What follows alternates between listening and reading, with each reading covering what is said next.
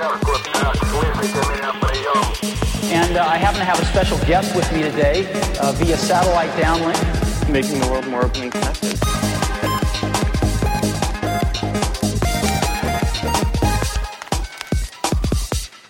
Welcome to the Today in Tech History podcast, where you learn about a few tech related events that occurred today, December 29th, from history. On this day in 1949, TV station KC2ZAC of Bridgeport, Connecticut became the first ultra high frequency, UHF, television station to operate a daily schedule.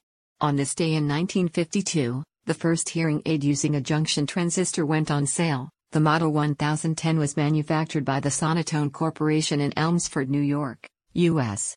On this day in 1959, physicist Richard Feynman gave a talk called There's Plenty of Room at the Bottom, in which he suggested it should be possible to make nanoscale machines that can arrange atoms the way we want. That's a look at tech history for December 29th. If you'd like some more, go take a look at the year in tech history, illustrated by Scott Johnson. You can find it at tommerrittbooks.com.